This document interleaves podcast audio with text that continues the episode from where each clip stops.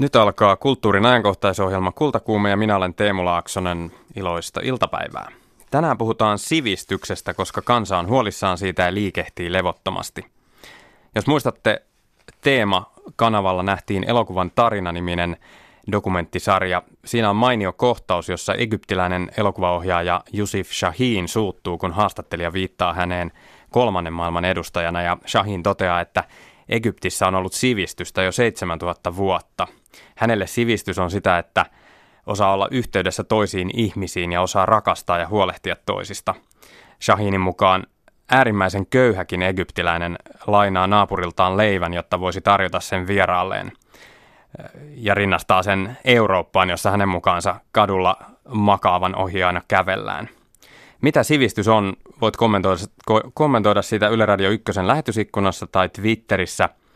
Tässä kultakuumeessa puhutaan myös siitä, miten lukiolaiset kohtaavat Elina Hirvosen ja juttelevat hänen kanssaan uudesta dystopiaromaanista, jonka Hirvonen on kirjoittanut. Ja kuullaan, kuinka Saara Kantel kertoo tarinan. Ja lopuksi minä kysyn vielä, onko uskottavuus uskottava perustelu politiikassa?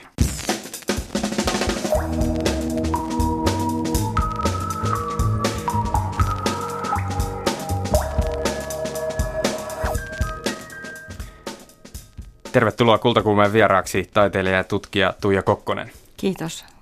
Mistä sinä tunnistat sivistyneen ihmisen? Täytyy sanoa, että jään, jaan kyllä ihan täysin tuon kertomasi Shahinin näky, näkemyksen.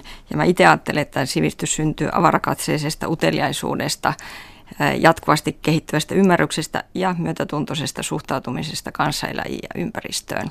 Ja tietysti sivistys on toimivan demokratian perusta. Facebookissa on perustamasi sivistyspuolueen niminen ryhmä. Siellä on tänään 1180 jäsentä. Mikä tämä sivistyspuolue on? Hmm. Niin, ihan vielä ei ole puoluetta. On tämä ryhmä ja sivistyspuolueen liike. Mutta se syntyi toisaalta pitkän kehityksen tuloksena niin kuin mielessä muhien mutta käytännössä hyvin impulsiivisena reaktiona, äh, jota pohjustaja pitkäaikainen huoli siitä kehityksestä, mikä Suomessa viime vuosina on ollut. Ja, ja, ja sitten kun luin hallitusohjelmaa, niin kirjoitin ensimmäistä kertaa elämässäni Facebookin kysymykseen vastasin, että mitä mietit, että perustetaanko sivistyspuolue. Mun, mun muutamista harvoista linkeistä sivullani tykkää kaksi ihmistä, joten en arvannut, että että se saa, tapahtuu sitä, mitä sitten tapahtuu, mutta koska tosi monet ihmiset innoissaan vastasivat, että kyllä, perustetaan. Sitten mä tein tämän ryhmän ja esitin sen kutsuna keskustelemaan niin kuin näistä yhteisistä huolista. Miten kiteyttäisit sen, että mikä se huoli on? No mä itse hahmotan sen tällä hetkellä se huolen näin ja sikäli kun on sitä sivua lukenut ja ihmisten kanssa keskustellut, niin ymmärrän, että useampi ihminen tämän huolen jakaa, mutta että mm, se mitä, mitä mä koen, että mikä on uhattuna, kun mä kirjoitan, että sivistys on vakavin uhka ekokriisien, sivistyksen puute vakavin uhka ekokriisien ohella, eikä ekokriisiäkään saada ratkaistua ilman sivistystä, niin mä itse ajattelen, että siinä on kyse niin kuin – että sivistyksen peruslähtökohta on niin kuin perus- ja ihmisoikeuksien kunnioittaminen, ja ne tässä on uhattuna. Et, että se, mikä mulla oli viimeinen niitti siinä, ja todella monilla muilla nyt olevan kanssa tässä hallitusohjelman äh, lukiessa tuli se tunne, että nyt, nyt on menty liian pitkälle. Tämä, tämä iskee niin kuin, äh, heikoimpiin joka juuri niin kuin kerroit Sahininkin sanoneen, niin, niin köyh, köyhinkin jakaa, mutta yhtäkkiä ei jaeta, ei tueta. Että mä kuulun siihen laajan porukkaan, jotka, jotka ymmärtää syvimmän sivistyksen niin kuin heikommassa asemassa olevien niin kuin heistä huolehtivina, huolehtimisena ja heidän niin kuin, edellytysten niin kuin, varmistamisena. Ja, ja nyt, nyt se on todella vahvasti uhattuna. Ja itse asiassa juuri tämän saman huolen otti Helsingin Sanomissa esiin niin kuin kaksi professoria valtiosääntö, Helsingin yliopiston valtiosääntöoikeuden professori, eräs toinen professori, samoin Amnestin ja Suomen ihmisoikeusliiton johtajat toivat esille tämän saman huolen, että hallitusohjelmassa on tyystin ohitettu sen vaikutukset perus- ja ihmisoikeuksiin. Hallitusohjelma on nyt tietysti tässä kaikkien huulilla ollut viime viikot.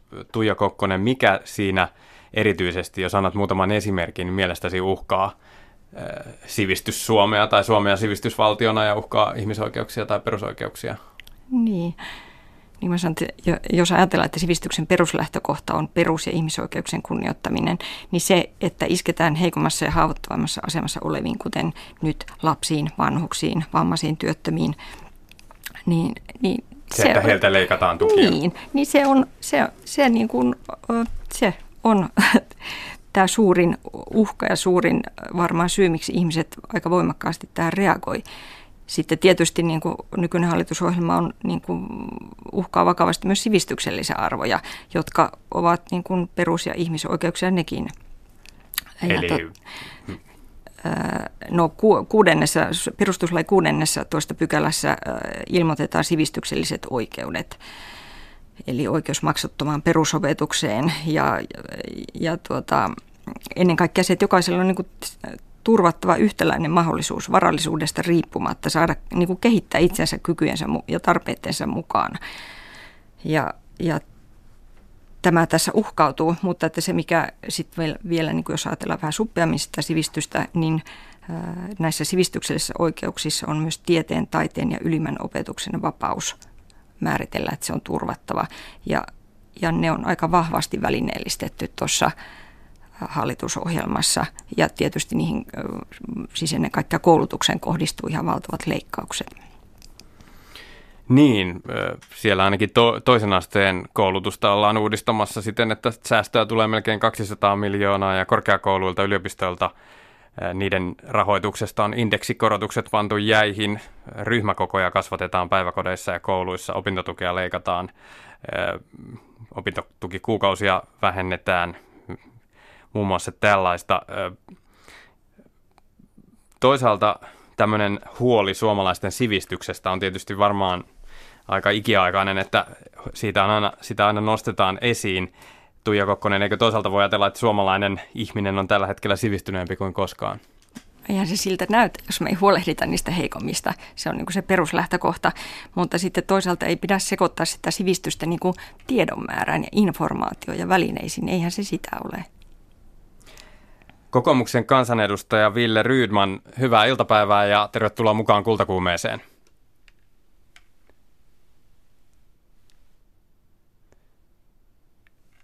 Kansanedustaja Ville Rydman, iltapäivää. Halo, kuuluuko nyt? No nyt kuuluu hyvin. No niin, hyvä. Tervetuloa Kultakuumeeseen. Kiitos, kiitos. Oletko sinä mielestäsi sivistynyt? No mä luulen, että mä oon vähän jäävi arvioimaan sitä, että eiköhän, eiköhän sivistyneen määritelmä on vähän semmoinen, että, että se pitää ansaita ja se pitää ansaita ulkopuolelta, mutta jos itsensä jalustalle korottaa, niin, niin yleensä se ehkä kyseenalaistaa sitten jo, että onko arvo ansaittu. Eh, ihan sivistynyt vastaus. Ja ainakin olet harrastanut pienestä pitäen musiikkia, kuorolaulua Kantores Minoreksessa, huudunsoittoa, säveltämistä. Olet tälläkin hetkellä Helsingin kaupunginorkesterin johtokunnan puheenjohtaja.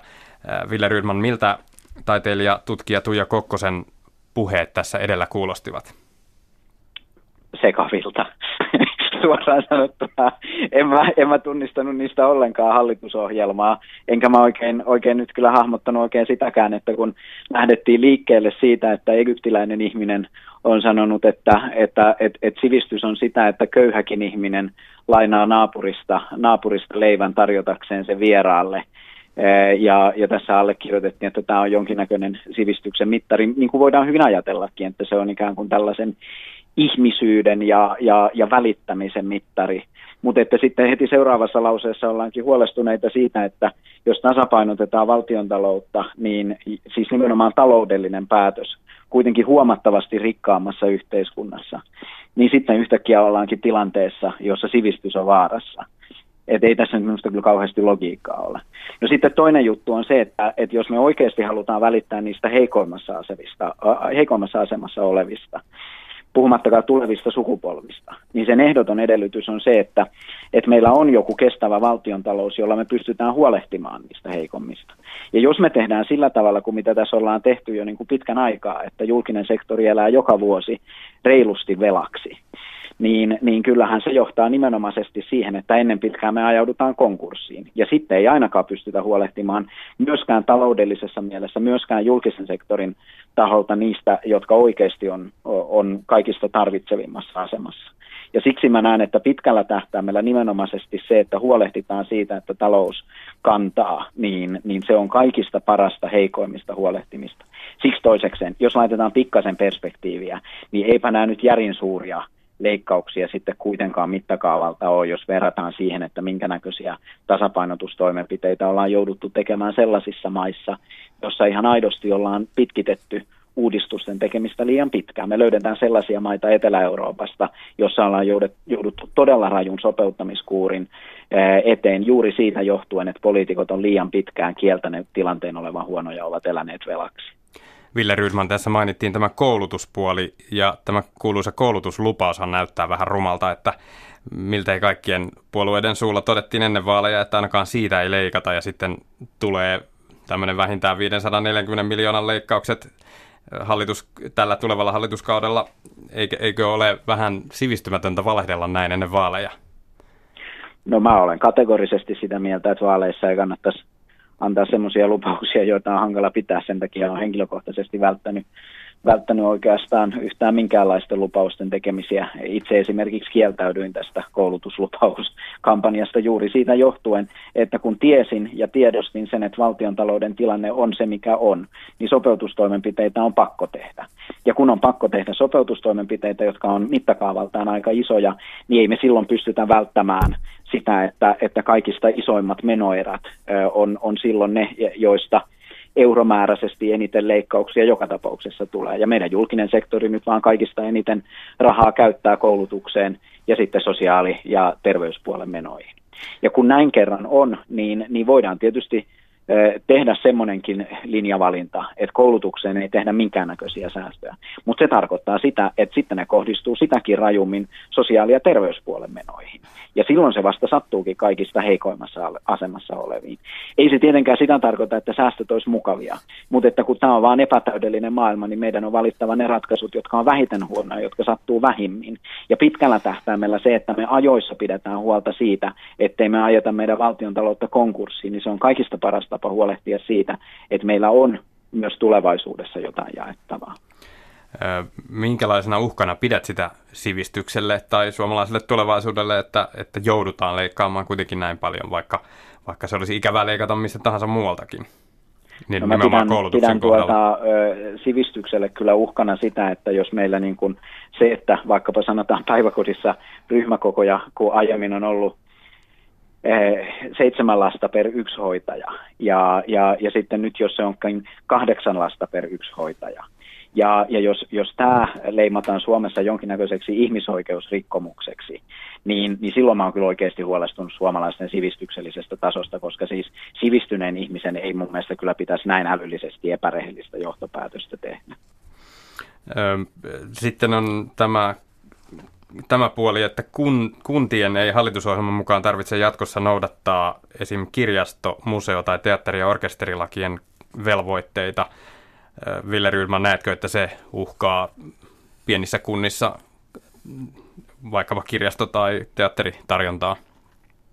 No siis itse asiassa kysehän on siis kautta linjan siitä, että et, et meillähän on Meillä on jatkuvasti kasvatettu kuntien velvoitteita, mutta et sitten välttämättä niin valtio ei ole kaikissa tapauksissa kyennyt osoittaa riittävästi rahaa siihen.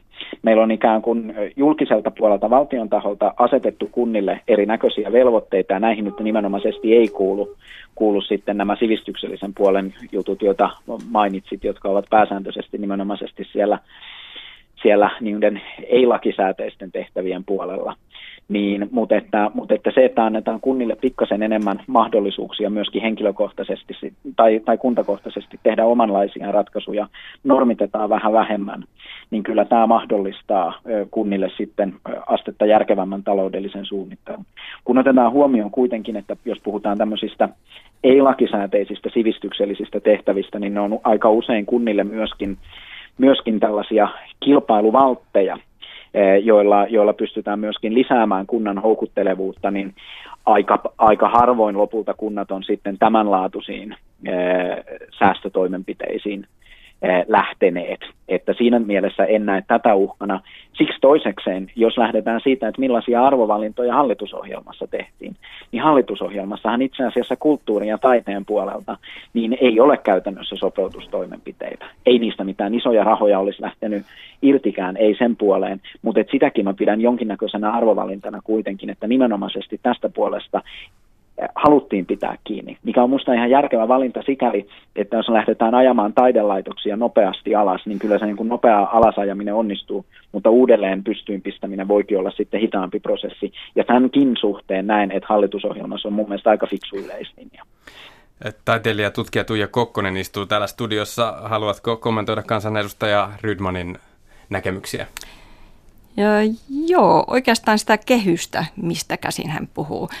Mä ymmärrän, että kun ajatellaan tietyn kehyksen sisällä, niin kuin suomalaista politiikkaa tällä hetkellä tehdään ja on pitkään tehty, se on tiukka, kapea kehys, niin maailma sen ulkopuolella, joka on monimutkainen, jos on todella vaikea arvioida päätösten lyhyt- ja pitkäkestoisia vaikutuksia, niin se näyttäytyy sekavalta. Mä ymmärrän Rydmanin kommentin. Tämä on varmasti sekava, koska maailma on monimutkainen. Se ei avaudu tuolla äh, jargonilla, mitä puolue tällä hetkellä suoltaa ja mitä hallitusohjelma suoltaa.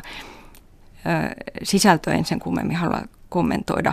Kiinnitän huomiota tähän sanan talouden tasapainottaminen, että tota, köyhimmiltä tai heikoimmilta siirretään esimerkiksi hävittäjiin, niin mm, voidaan sitä nimittää tasapainottamiseksi. Mutta että tulevaisuus, tulevaisuuden, niin kun se, että miten me luodaan kestävää tulevaisuutta, niin tässä sivistyspuolueen liikkeessä mukana olevat ihmiset, uskon, että jaamme kaikki tämä sama ajatus, että todellinen poliittinen teko on se, että muutetaan koko se kehys, joka määrittelee, miten asiat toimii. Ja siitä tässä on kyse. Tuolla kehyksellä se ei ratkea, se on nähty. Se on niin kuin tullut aika lailla Mitä, mitä tämä tarkoittaa, tarkoittaa konkreettisesti tämä teidän kehys, jota nyt muutetaan? Eli mikä on vallitseva kehys ja mikä on sitten se uusi kehys, jota, jota tämä Facebook-liike nyt sitten ajaa? Mä kysyn tässä äh, tota, toimittajalta, että onko meillä kaksi minuuttia aikaa, mihin se käytetään? No, on meillä tässä muutama minuutti vastaan vaan Rydmanin kysymykseen. Niin, tämä, tämä kehys, mikä hallitusohjelmassa on, niin siinähän kaikki valjastetaan niin kuin, kilpailukyvyn kehittämiseksi. Ja, ja esimerkiksi kun otin esiin no taiteen tietä koulutuksen vä, välineellistämisen laissa, perustuslaissa taataan niiden vapaus, mutta hallitusohjelmassa sanotaan, että osaaminen ei muutu innovaatioiksi, inno, innovaatiot eivät kaupallistu. Ja yksi hallituksen kärkihankkeita on se, että vahvistetaan korkeakouluja ja elinkeinoelämän yhteistyötä. Ei tästä synny sellaista tulevaisuutta, että se syntyy siinä vapaudessa, mikä perustuslaissa taataan. Ja perustuslaki on äärimmäisen tärkeä. Se on myös hallitusohjelmassa niin kuin keskeisin asiakirja, mitä pitäisi katsoa, että miten ne oikeudet otetaan huomioon. Niin. Ja oikeusoppineet ovat tämän todenneet, että tämähän ei tässä tapahdu. Kun tässä nyt suitettiin niin kuin kapeakatseisuudesta, niin tämä on nyt vähän semmoista ajattelua, että et, et sähkö tulee töpselistä. Ja kun sähkö tulee töpselistä, niin mihin me mitään energiantuotantoa tarvitaan. Ja tämä on vastaavanlainen ajatus, että, että ollaan huolissaan siitä, että jos joiltakin leikataan, kun leikataan juuri sen vuoksi, että kun ei ole rahaa. Ja jos me halutaan, että jotain jaettavaa rahaa olisi, niin silloin pitäisi juuri panostaa siihen, että suomalaiset tuotteet on kilpailukykyisiä, että suomalaiset tuotteet myy, että Suomessa on työllisyyttä, jotta Suomessa ylipäätään syntyy jotakin vaurautta, jota voitaisiin sitten jakaa niille heikommille tai joilla pystyttäisiin rahoittamaan sitä peräänkuulutettua sivistystä. Et siinä mielessä tämä mainittu kehys on kyllä välttämätön sen, sen takaamiseksi, että olisi jotakin muu, jonkinlaiseen muunkinlaiseen kehykseen mahdollisuuksia. No jopa IMF ja Martti Hetemäki valtiovarainministeriön korkean virkamies ovat esittäneet tähän niin kuin erilaisia näkemyksiä. Niitä erilaisia näkemyksiä löytyy pilvin pimein. Nykyisen hallituksen näkemys on yksi. Siinä kovin paljon vaihtoehtoja katsottu. Me yritetään nyt katsoa niitä vaihtoehtoja sitten. Selvä. Tehdään no, nyt niin, että... löytyy vaikka Kreikan suunnalta, että se on niin kuin yhden sorttinen tapa muitakin maita on. No niin. Kiitos tästä vilkkaasta sananvaihdosta kokoomuksen kansanedustaja Ville Rydman. Kiitos haastattelusta ja mukavaa päivänjatkoa. Kiitos, kiitos. Jatketaan hetki vielä studion puolella.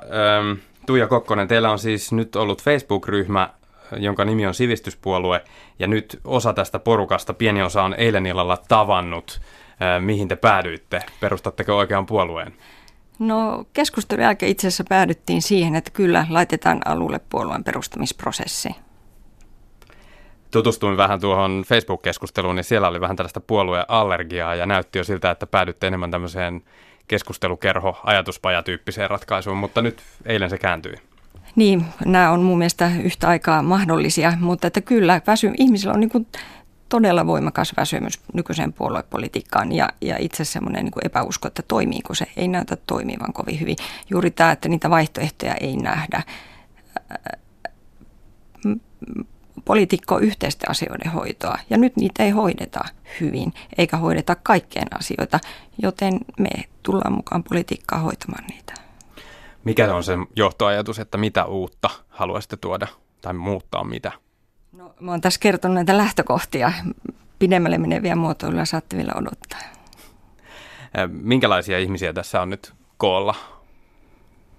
Mm, no mä en sitä ryhmäsisältöä ole tarkkaan käynyt läpi, mutta Facebook-ryhmät on tietysti oma lukunsa aina pienempiä, mutta että siinä on taiteilijoita, tutkijoita, opettajia, ainakin tällaisia. Tällä hetkellä se on suljettu ryhmä.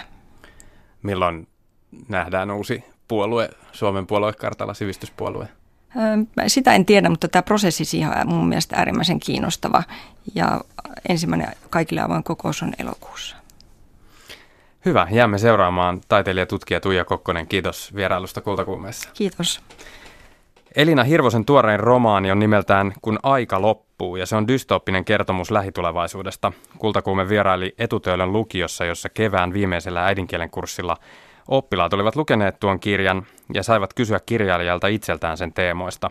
Romani herätti oppilaat miettimään maailmaa 15 vuoden päässä. Niin kuin väkisin, jos tämmöisestä niin kuin asioista puhutaan, että jonkun ajan päästä voi käydä näin, niin niin kuin ajattelen ensimmäisen, minkä ikäinen itse on siihen aikaa, ja sitten taas se, mitä omat lapset, minkä ikäisiä ne mahtaisi olla siinä vaiheessa sitten, kun tällainen tilanne voisi tapahtua. Ja sitten alkaa huolestuttaa, että pystyykö ne kokemaan niitä samoja asioita, mitä mekin pystyttiin kokemaan lapsuudessa. Just niin kuin tällaista niin kuin kaunista ja puhdasta luontoa, vai että pitääkö niitä elää jotenkin erilaisemmin ja jotenkin silleen sellaisessa karussa ilmapiirissä. Niin ja siinä voi tulla sitten sellainen pelko, kun itse lähtee, kun ei enää tiedä omista lapsista, että millaiseen maailmaan ne joutuu ja miten ne sitten itse selviää siitä. Näin puhuvat tulevaisuudesta ja siihen liittyvistä peloista etutöölön toisen vuosikurssin lukiolaiset Karoliina ja Hanna. Keskustelun pohjana on Elina Hirvosen tuorein romaani Kun aika loppuu, joka luettiin kevään viimeisellä äidinkielen kurssilla. Kirja on monella tapaa ahdistava, toisaalta lohdullinenkin kertomus lähitulevaisuudesta. Hirvonen vieraili Etutöölön lukiossa, jossa oppilaat saivat kysyä häneltä romaanista. Vakavista teemoista oppilaille puhuminen oli Hirvoselle tunteikasta. No se tuntuu jollakin tavalla, että se aika pakahduttavalta. Että on siis kirjan se just, että miksi mä oon sijoittanut sen sinne lähitulevaisuuteen liittyy just siihen, että kirjassa on yksi monista teemoista on siis ympäristöteema ja ilmastonmuutos ja kysymys siitä, että, että miltä maailma näyttää lähitulevaisuudessa, jos ilmastonmuutosta ei onnistuta torjumaan nykyistä tehokkaammin. Että se on yksi, yksi iso ajatus kirjan taustalla, jotenkin sen niin kuin vastuun kantaminen seuraavista sukupolvista ja maapallon jättäminen elinkelpoisena heille. Ja jotenkin mä en tiedä, että toi on semmoinen kysymys, mitä oikeasti mietin paljon, että mä vaikka niin kuin välillä omia lapsia, jotka on siis kolme ja viisi, tulee, niin niitä katsoisi niin välillä itkettää se, että, että mihin me teidät jätetään. Ja ehkä myös niin kuin tämän ikäisille nuorille puhuessa on se niin kuin sama olo, niin kuin jonkunlainen tosi myös semmoinen niin kuin raskas olo siitä, että vitsit, että, että jos me ei nyt pystytä tekemään niitä ratkaisuja niin sitten ne jää teille ja silloin se on paljon vaikeampaa. Että kyllä siinä on myös joku semmoinen niin kuin, uh, siis vähän semmoinen pakahduttava tunne siitä, että, että on isoja ratkaisuja, mitä meidän pitäisi nyt pystyä tekemään, jotta me jätettäisiin niitä niin kuin heidän sukupolvelleen. Kun aika loppuu, romaanin päähenkilö Laura on äiti, jonka lapsi tekee jotain pahaa. Kiipeää Helsingin lasipalatsin katolle ja alkaa ampua ohikulkijoita. Teema oli yhtä lailla Hirvoselle itselleen vaikea, sillä tämänkaltaiset äitiyteen liittyvät pelot ovat läsnä myös hänen omassa elämässään. No se oli siis, joo, siis välillä ihan tosi vaikeeta ja jotenkin tuntui, että mun täytyy lähteä pois, että kun mulla on siis pienet lapset ja se, että kirjoittaa äitiydestä siitä tuommoisesta tilanteesta, missä äiti joutuu kokemaan jotakin tollasta, niin se välillä siis kyllä tuntui, tuntui jotenkin mahdottomalta kirjoittaa lähellä omia lapsia, niin kuin sille pitää fyysisesti lähteä, siis vaikka niin kuin mä kirjoitin välillä mun Lontoossa ja välillä Madridissa asuvan kaverin luona, siis ihan sille lähteä niin fyysisesti kauemmas samaan aikaan, että toi niin kuin kirjan jotenkin se äitiyden ja vanhemmuuden kuvaukset, että siinä mulle taas oli kauhean tärkeää se, että se, että se äiti on tosi tavallinen äiti, että siinä niin kuin, että hänen äitiydessään tai vanhemmuudessaan tai siinä perheessä ei ole mitään sellaista, joka selittäisi sen lapsen teon, vaan että ne niin kuin ristiriidat, joita äiti niin kuin siinä suhteessa vanhemmuuteen ja perheeseen kokee, on niin kuin hyvin sellaisia jollakin tavalla niin kuin kaikille tuttuja. Niin kuin mä ajattelen, että ei meidän haurausta rikkinäisyys lopu vanhemmaksi tulemiseen, vaan että jollakin tavalla koko vanhemmuus on myös sen oman rikkinäisyyden ja haurauden käsittelemistä ja se, mitä kirjan Laura äitinä käsittelee, että ne on asioita, jotka olisi voinut tapahtua kelle tahansa, mutta koska hän yhtäkkiä joutuu erityiseen tilanteeseen, niin silloin kaikki saa ihan toisenlaisen painon. Myös lukiolaiset Karoliina ja Hanna kertovat ympäristökriisiaiheisen kirjan herättäneen ajatuksia. No mun mielestä se oli tosi sellainen, niin kuin, just sitä, mitä mä oon kaivannut ja pitkään niin kuin lukea jotain sellaista kirjaa, että just muakin niin kuin alkanut mietittää paljon noin ympäristöasiat, niin sitten mä vihdoinkin sain sellaisen kirjan, että mistä mä voisin, että, niin kuin, että joku toinenkin on miettinyt niitä ja saan siitä lisää sellaisia, öö, sellaisia niin kuin näkökulmia ja sellaista lisää niin kuin kysymyksiä miettiä. Mm. Ja mullekin ympäristöasiat on ollut tosi tärkeitä. Ja sitten justiin se toi niinku terrorismi-juttu tuossa, niin on sellainen niinku pelottava asia, mikä niinku pelottaa tulevaisuudessa ja mitä tässä on niinku aikaisemminkin tapahtunut. Et se oli sellainen vähän niinku ahistava asia siinä kirjassa.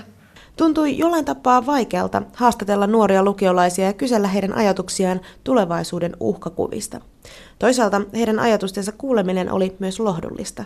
Mm, tai mulla on sellainen veikkaus, että se pysyy niin kuin samana tai ainakin täällä Suomessa, että ei se kovin paljon tule muuttua ja ehkä, ehkä voidaan taas kääntää niitä asioita niin kuin parempaa päin, mutta ei mun mielestä ne mene niin kuin huonompaa. Että kyllä täällä niin kuin asiat on hyvin. Ympäristöongelmat on yksi romaanin kantava teema, ja lukiolaisten puheesta kuulee heti kirjan vaikuttaneen heidän ajatteluunsa. Kysyin heiltä, tarvitaanko kaunokirjallisia romaaneja, ja huomasin heti, miten Elina Hirvosen puheenvuoro luokassa vaikutti lukiolaisten ajatteluun kirjallisuudesta ja sen kyvystä inhimillistää tosielämän tapahtumia. Joo, mun mielestä tarvitaan, koska se on niinku, mm, se on ehkä sellainen ainoa keino, millä pystyy niinku koskettaa kaikkia, onko se sana? Tai silleen, niinku, että millä pystyy niinku saamaan kaikki niinku kuulee se asia, että niin. Mun mielestä taas, niin kuin, mä oon täysin kannalla niin kuin eri mieltä, mun mielestä niin kuin, ei tarvittaisi kirjallisuutta kuin uutisissa ja näissä niin kuin, aika paljon nykyään käsitellään näitä aiheita. Ja silleen kyllä mä mietin ainakin itse tosi paljon näitä asioita, että just kun oli vaalit, niin sitten just kun miettii, että mitä puoluetta äänestää, niin kylläkin itselleni on tärkeää miettiä myös ympäristöasioita. Mutta toisaalta, jos mietitään, niin kuin, että jotain TV-ohjelmat, jotka tekisivät jostain ympäristöongelmista, niin ne tosi paljon niin dramatisoi. Niin mm. Niin sitten ihmiset voi olla silleen, no ei se nyt oikeasti ole niin iso juttu. Mutta sitten kirjoissa se niin oikeasti sanotaan se niin totuus, niin sitten se on mun mielestä parempi. Ja sekin on hyvä, että kun kirjailijat yleensä matkustaa ympäri maailmaa, niin niillä on sitten sellainen niin kuin todellinen kuva siitä, että just että jotkut uutiset, niin ne ei aina niin kuin ehkä pidä paikkansa, että ei tiedä niin kuin aina, että, että kaikki ei ihan kannata uskoa. Että just toikin on hyvä, että tietää, että on nähnyt maailmaa. No, mitä voimme tehdä, ettei romaanin maalaama uhkakuva toteudu? Karoliina ja Hanna. Mun mielestä meidän pitäisi yhteiskunnassa niin kuin huomioida niitä heikompia. Ja esim. kouluissa alasta ja se jotenkin huomioida, niin opetkin ottaa huomioon niin sellaiset hiljaiset opiskelijat ja ne yrittää jotenkin kääntää sen, mutta sitten lukios niin sen huomaa just, että tuollaisia hiljaisempia, niin niitä ei edes huomioida. Et opet ei edes, niin kuin, ne vaan katsoo sen niin kuin sormien läpi. Et, ja sitten ne jää yksi ja ne syrjäytyy. Ja Niin. Et mun mielestä meidän pitäisi jotenkin yhteiskunnassa ottaa huomioon ne paremmin.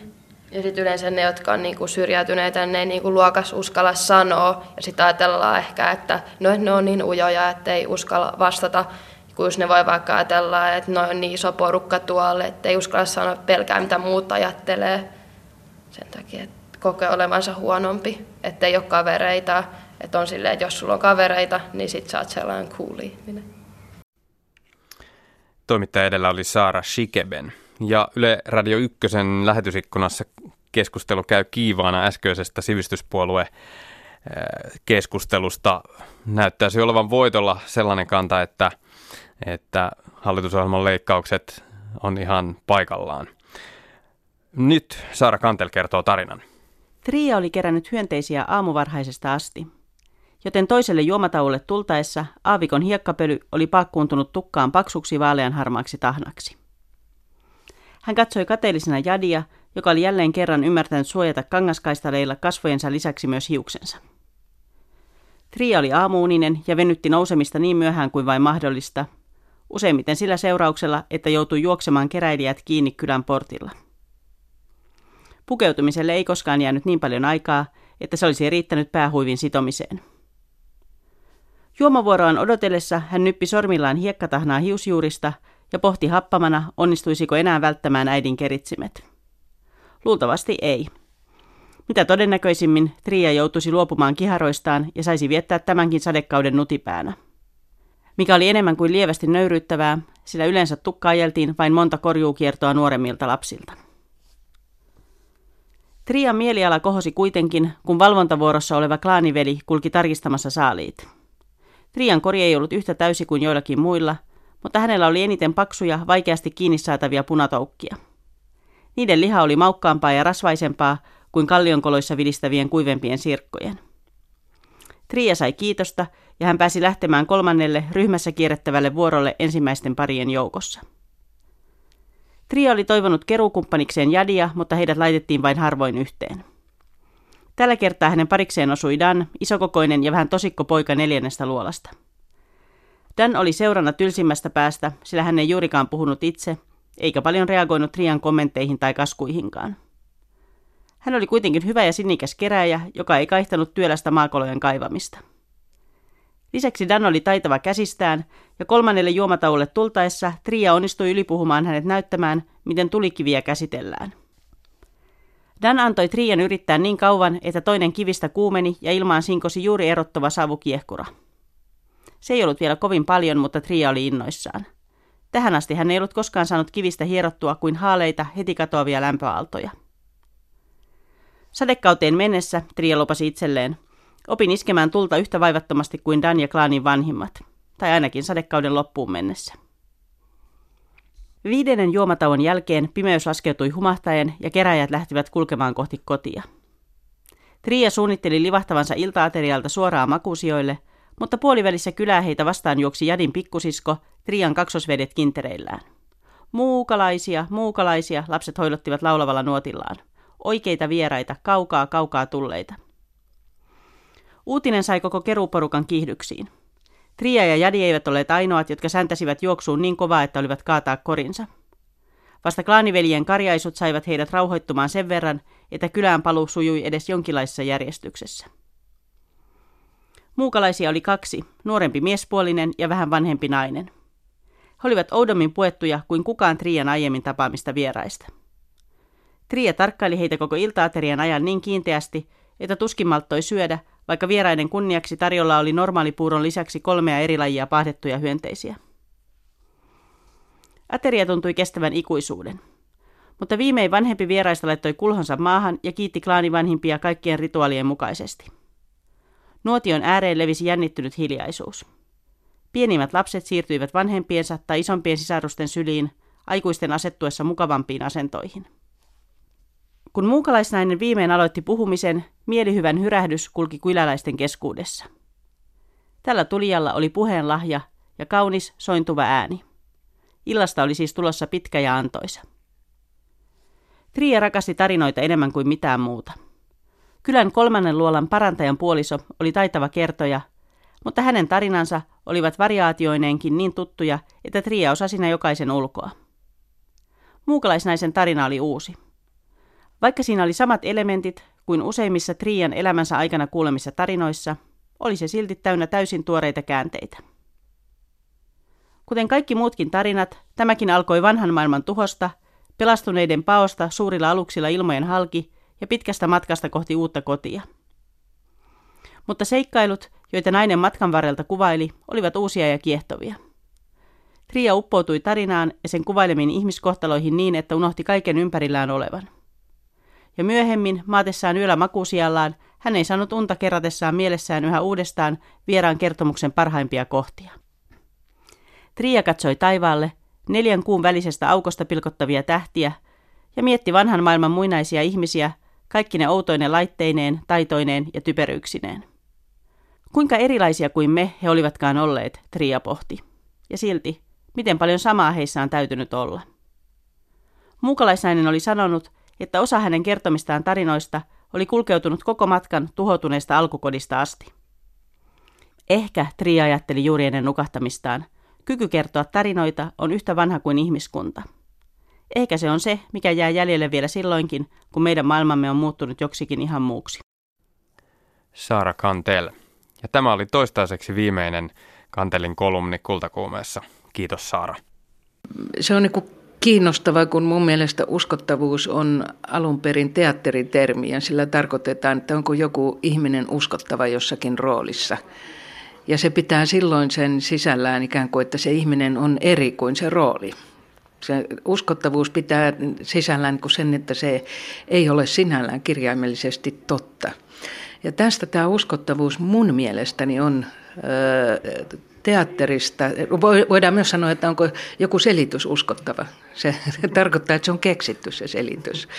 Ja on niin kuin keksitty teatteri tai teatterirooli. Mutta se on siirtynyt tuota politiikkaan, joka on mielenkiintoista, että poliittiset puolueet on ruvenneet puhumaan omasta uskottavuudesta ja pyrkimään kohti uskottavuutta. Tästä voi vetää aika niin kuin karmeita johtopäätöksiä meidän niin kuin politiikasta, että, että ei me ihan tosissaan tätä olla, mutta katsotaan menisikö läpi. Tässä oli muistuma viime vuoden kesäkuulta. Silloin kirjailija-ohjaaja Pirkko Saisio totesi näin kultakuumeessa ja uskottavuudestahan siinä oli puhe. Uskottava on lipunut politiikan ja median kieleen tärkeäksi asioita oikeuttavaksi ja perustelevaksi termiksi. Esimerkiksi näin, tässä muutama lainaus lehdistä. Perussuomalaisten puheenjohtaja Timo Soinin mukaan Suomen uskottavuus on pidettävä kurssissa ja se edellyttää välittömiä päätöksiä – Äänestäjille puolue tärkein, haussa uskottava asioita ajava ehdokas. EKPltä uskottava paketti. Eripuraisuuden hapattama demariryhmä ei ole uskottava edes oppositiossa. Stub korostaa, että hallitus on sopinut uskottavasta talousohjelmasta. Sanakirjan mukaan uskottava tarkoittaa todentuntuista vakuuttavaa. Siis kun poliitikko on uskottava tai hänen puheensa ovat sitä, ne eivät välttämättä olekaan totta ne vain tuntuvat siltä ja kuulija vakuuttuu puhujasta. Herää kysymys, että onko uskottavuus siis kelvollinen peruste hyväksyä jokin päätös tai kannattaa jotakuta poliitikkoa? Hmm, no tätä täytyy miettiä. Sotilasjohtamisen professori Aki Mauri Huhtinen, hyvää iltapäivää. Hyvää iltapäivää. Miltä kirjailija, ohjaaja Pirkko Saision erittely tuossa edellä kuulosti, se, että totuus erkanee politiikasta tämän uskottavuustermin kautta? Ymmärrän, ymmärrän hyvin, mitä, mitä hän halusi sanoa, mutta, mutta mä en ehkä ihan kaventaisi sitä noin jyrkästi ja ehkä ihan noin mustavalkoiseksi. Se on tietysti ihan, ihan käyttökelpoinen toikin määritelmä, mutta mä lähtisin itse siitä, että jos ajatellaan, miten ylipäätänsä tieto määritellään, niin on semmoinen sanonta, että tieto on hyvin perusteltu tosi uskomus. Hmm. Eli oikeastaan uskottavuuden takana täytyy olla uskomusta. Ja sitten taas, jos me ajatellaan, että miten me päästään totuuteen, niin, niin sitä on pitkään mietitty ja siinä on kaksi äärimmäistä päätä. On tietysti järkeily ja toinen on usko. Hmm. Ja ehkä tänä päivänä rationaalinen järkeily on aika vahva, vahva pointti. Ja sitten jos ajatellaan, että uskottavuuden takana pitää olla uskomusta, niin uskomus voi olla tosi tai se voi olla epätosi. Filosofit on tästä paljon vääntänyt kättä, eli, eli tota, mä en ihan pelkästään lähti sille linjalle, että uskottavuus on, on pelkästään propagandaa tai, tai niin kuin, ää, retoriikkaa. Että kyllä sieltä, ää, jossain vaiheessa uskottavuus pitää kuitenkin lunastaa. Totta. No sinä filosofisuutesi lisäksi olet myös sotilas ja, ja meillä on vuosia puhuttu, ellei vuosikymmeniä uskottavasta puolustuksesta jo paljon ennen näitä edellä sit, siteraamaani, siteraamiani otsikoita, niin uskottavasta puolustuksesta on puhuttu. Mi, mitä se on? No uskottava puolustus, se, se on hyvin laaja käsite, se pitää paljon asioita sisällään. Yleensä sotilaat lähtee si- semmoisesta perusajatuksesta, että, että uhka voidaan määritellä, että se on kyky kertaa tahto. Eli tämä kyky oikeastaan tarkoittaa sitä, että, että on, on riittävä puolustusbudjetti, on, on tarkoituksenmukainen ja ajanmukainen kalusto ja on, on koulutettu asevoima. Eli tämä on oikeastaan sitä, sitä tota, suorituskykyä ja tavallaan uskottavuutta niin kuin siellä faktapohjalla. Ja sitten tämä toinen ulottuvuus on tahto että, että esimerkiksi valtion poliittisella johdolla on tahtoa puolustaa maata ja tietysti, että kansalaisilla on maapuolustustahtoa. Eli se on, se on niin kuin kokonainen, kokonainen, kokonainen suure. Ja, ja uskottava puolustus, niin tietysti sitä mitataan esimerkiksi Suomessa sillä että kysytään kansalaisilta, että mikä on heidän maapuolustustahto. Ja tavallaan niin kuin, jos ei kansalaiset usko itse ja heillä ei ole tahtoa, niin, niin tietysti silloin kukaan muukaan ei usko tähän. Että, että tavallaan meidän täytyy uskoa itse ja sitten myös ulkopuolella täyt, täyt, täytyy nähdä se meidän, meidän niin kuin uskottavuus. Eli tämä on, se on hyvin moninainen, että uskottavuutta ei voi mun mielestä määritellä ihan pelkästään jollain yksittäisellä tekijällä, vaan, vaan se on niin kuin enemmän kuin osiensa summa ja, ja siihen liittyy monia asioita. Akimauri Huhtinen, eli siis tuo kaava, jonka kuvasit, tämä uhka, jonka ikään kuin Suomen uskottava puolustus mahdollisille hyökkäjille heittää, perustuu siis siihen, että on aseita, sotilaita ja, ja ihmisiä, jotka, jotka tahtovat ö, niihin aseisiin tarttua ja puolustaa sitä maataan. Kyllä, siis tämä on nimenomaan, että sitä katsotaan ulkopuolelta, että Suomi pitää huolen, että Suomella on poliittista tahtoa, me keskustellaan, me ollaan aktiivisia, meillä on puolustusbudjetti kunnossa, me tehdään kalustohankintoja, meillä on tarkoituksenmukaisia välineitä, meillä on hyvä koulutus ja, ja sitten tavallaan, että, että myös meidän kansalaiset niin kuin uskoo tähän omaan järjestelmään, niin kyllä se on, se on vahva signaali myös ulospäin päin katsoa, että sitä voidaan katsoa, katsoa tämmöisillä kaavoilla. Mutta tavallaan tätä uskottavuutta, niin sitä mitataan sekä, ulkoa että sisältä päin. Ja, ja oikeastaan niin kuin mun mielestä semmoinen ehkä kattavampi käsite voisi olla maineenhallinta, että minkälainen maine, maine meillä on maailmalla ja miten systemaattisesti ja pitkäjänteisesti me on rakennettu omaa mainetta ja, ja miten meidät nähdään, niin, niin tota, uskottavuus on ehkä, ehkä hiukan tämmöinen hattaramaisempi käsite kuin, kuin ehkä, ehkä maine tai, tai luottamus, jotka, jotka on niin kuin sitten tämmöisiä niin kuin perustavanlaatuisempia käsitteitä ehkä tämän uskottavuuden alapuolella. Tämä uskottava puolustus on ihan, ihan ymmärrettävä, näin kuten sen kuvasit. Entä sitten tämä yleispolitiikan tai talouspolitiikan tai poliitikkojen henkilöinä puolella, jos heidän uskottavuuttaan tai mainettaan katsotaan, niin näetkö, että se on kestävä argumentti puolustaa poliitikkoa tai päätöstä uskottavuuden tai maineen perusteella? No kyllä mä kuitenkin näkisin, että se on ihan, ihan hyvä käsite, että, että niin kuin nähdään juuri, että sen ympärillä voidaan käydä keskustelua ja kyllä mä kuitenkin luotan siihen, että – että neljän vuoden välein kansalaiset menee esimerkiksi eduskuntavaaleihin äänestämään poliitikkoja. Ja, ja kyllä siinä on kyse uskomuksesta ja uskottavuudesta, että kelle he, kelle he äänensä antavat.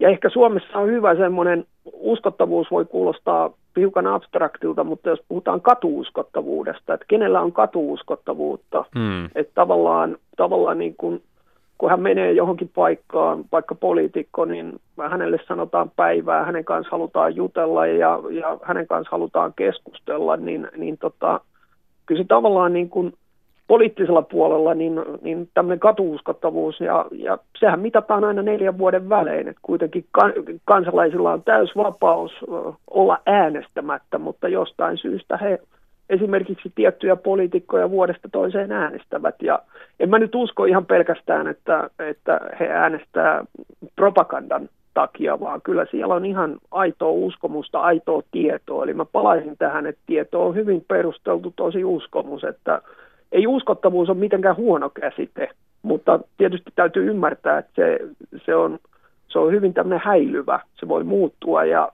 ja ehkä siihen liittyykin uskottavuuskäsitykseen, että sitä koko ajan pitää koetella ja se on tavallaan niin kuin koettelun alla. Sotilasjohtamisen professori Aki Mauri Huhtinen, kiitos tästä analyysistä ja mukavaa iltapäivän jatkoa. Kiitoksia. Kiitos. Niin, jos nyt oikein ymmärsin, Huhtisen pointti on se, että, että uskottavuudessa on ainakin kaksi komponenttia, eli toisaalta tämä totuus ja toisaalta sitten tämä usko tai semmoinen vähän höttöisempi, höttöisempi puoli. Yksi esimerkki, joka itselleni tuolla tuli mieleen, on Alexander Stubb. Hän oli ulkoministerinä kovasti uskottava tutkijanuransa EU-kokemuksensa ja kielitaitonsa takia. Sen sijaan sitten pääministerinä ollessaan viime kesänä Dudesonien tikkataulussa pyörimässä ja pukeutumalla kesäisen kepeästi, niin hänen uskottavuutensa meni. Toinen esimerkki voisi olla vaikka asianajaja Heikki Lampela, jolla on kova uskottavuus asianajajana, mutta sitten hänen uskottavuuttaan on kyseenalaistettu sen jälkeen, kun hän rupesi rakkauselämästään kertovaksi ja juhlivaksi julkikseksi se, mikä tässä ehkä eniten itseäni mietityttää, on se, että, että jos, varsinkin nyt politiikan kohdalla, että jos kritiikin kärki kohdistuu juuri uskottavuuteen, eli jonkinlaiseen julkiseen habitukseen, siihen miten esiintyy tai on mi, mi, tietyssä asemassa ja mitä siinä saa tehdä, niin tai jos tämä koko uskottavuus niellään purematta, että se itsessään yhtenä sanana perustelee, niin se on ongelma uskottava poliitikko on, on sellainen, johon uskotaan, vaikka ihan heti edes tiedetä miksi. Tuntuu, että hänellä on jotain piilevää voimaa tai salaisia aseita, kuten vaikkapa nyt miljonääri Sipilällä on rahanteon taito tai, tai jotain tämmöistä. On tietysti ihan inhimillistä hurmaantua karismasta ja esiintymiskyvystä ja haluta tuntea voimakkaasti, ja hyvä, että niin on.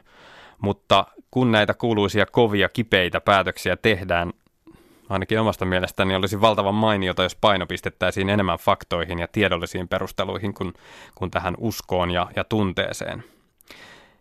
Tiedättekö muuten, mikä on uskottavuuden ja totuuden ero? Voin sen nyt ratkaista teille tähän. Tätä asiaa tutkiessani ja miettiessäni, niin löysin markkinointi- ja mainontalehden viime vuodelta, ja sieltä löytyy äh, sellainen ratkaisu tähän, että, että tämä uskottavuuden ja totuuden ero kiteytyy Elastiseen ja Pate Mustajärveen. Markkinointi- ja mainontalehti äh, käsitteli sitä, miten muusikoita käytetään tuotteiden brändäämiseen ja mainostamiseen. Äh, Elastinen esimerkiksi viime vuonna mainosti uutta rahkaa ja tuossa lehtijutussa Arla Ingmanin edustaja kehui Elastista hyvinvoinnin ja positiivisuuden perikuvaksi ja uskottavaksi nuorten naisten kohderyhmässä. Eli Elastisessa hänen imagonsa ja brändin imago kohtaavat täydellisesti. Hän oli uskottava mainoskasvo. Mutta tässä sama, samassa kuviossa on tietysti myös riskinsä. Ö, yhdeksän vuotta sitten, kun Popedan laulaja Pate Mustajärvi täytti 50 vuotta, häntä juhlistettiin muun muassa teema-oluella. Eikä mennyt kuin kuukausi ja Pate joutui ryyppyputken ja burnoutin takia sairaalaan. Pateoluet katosivat Elastinen oli uskottava, Mustajärvi liiankin tosi mainoskasvo. Huomenna Kultakuumeessa puhutaan Toivo Kärjestä, erityisesti siitä, mitä tästä tunnetuimpien tangojen säveltäjästä ei tiedetä. Äänessä ovat tietokirjailija Maarit Niiniluoto ja Toivo Kärjen perintöä tutkinut Kalervo Kärki. Lisäksi kuullaan tyttöjen rokkileiristä ja Venetsian biennaalesta. Teemu Laaksonen kiittää. Kuulemiin.